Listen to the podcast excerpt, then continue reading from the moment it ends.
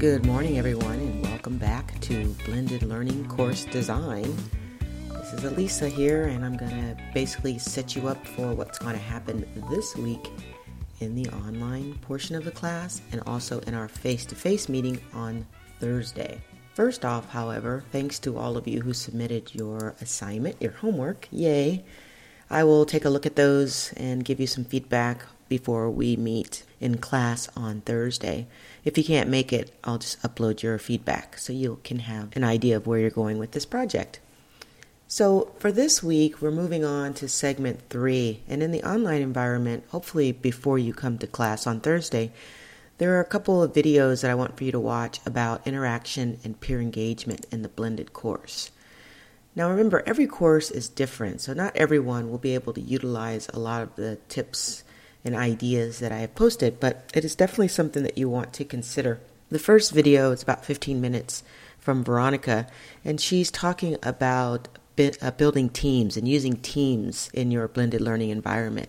And there's a lot of research that shows that this has been a successful practice. So take a quick look at Veronica's video and learn more about that. And then there are 2 short videos, about 16 minutes each, that talk about interaction and peer engagement in a blended course.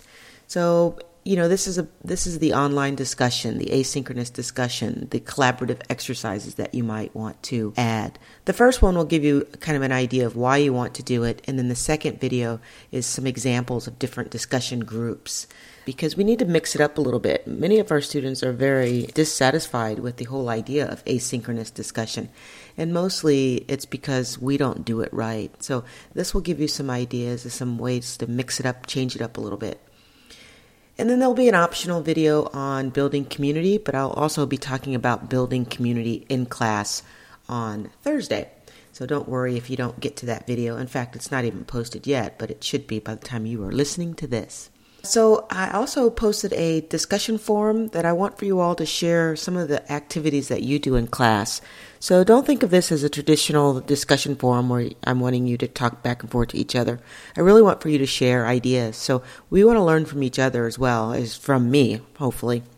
So if you are doing any team-based activities or learning in your class or any team assignments or things like that, group work, share in the discussion forum, segment 3 discussion, what you are doing and give us some ideas so that maybe we can use the same thing in our classes.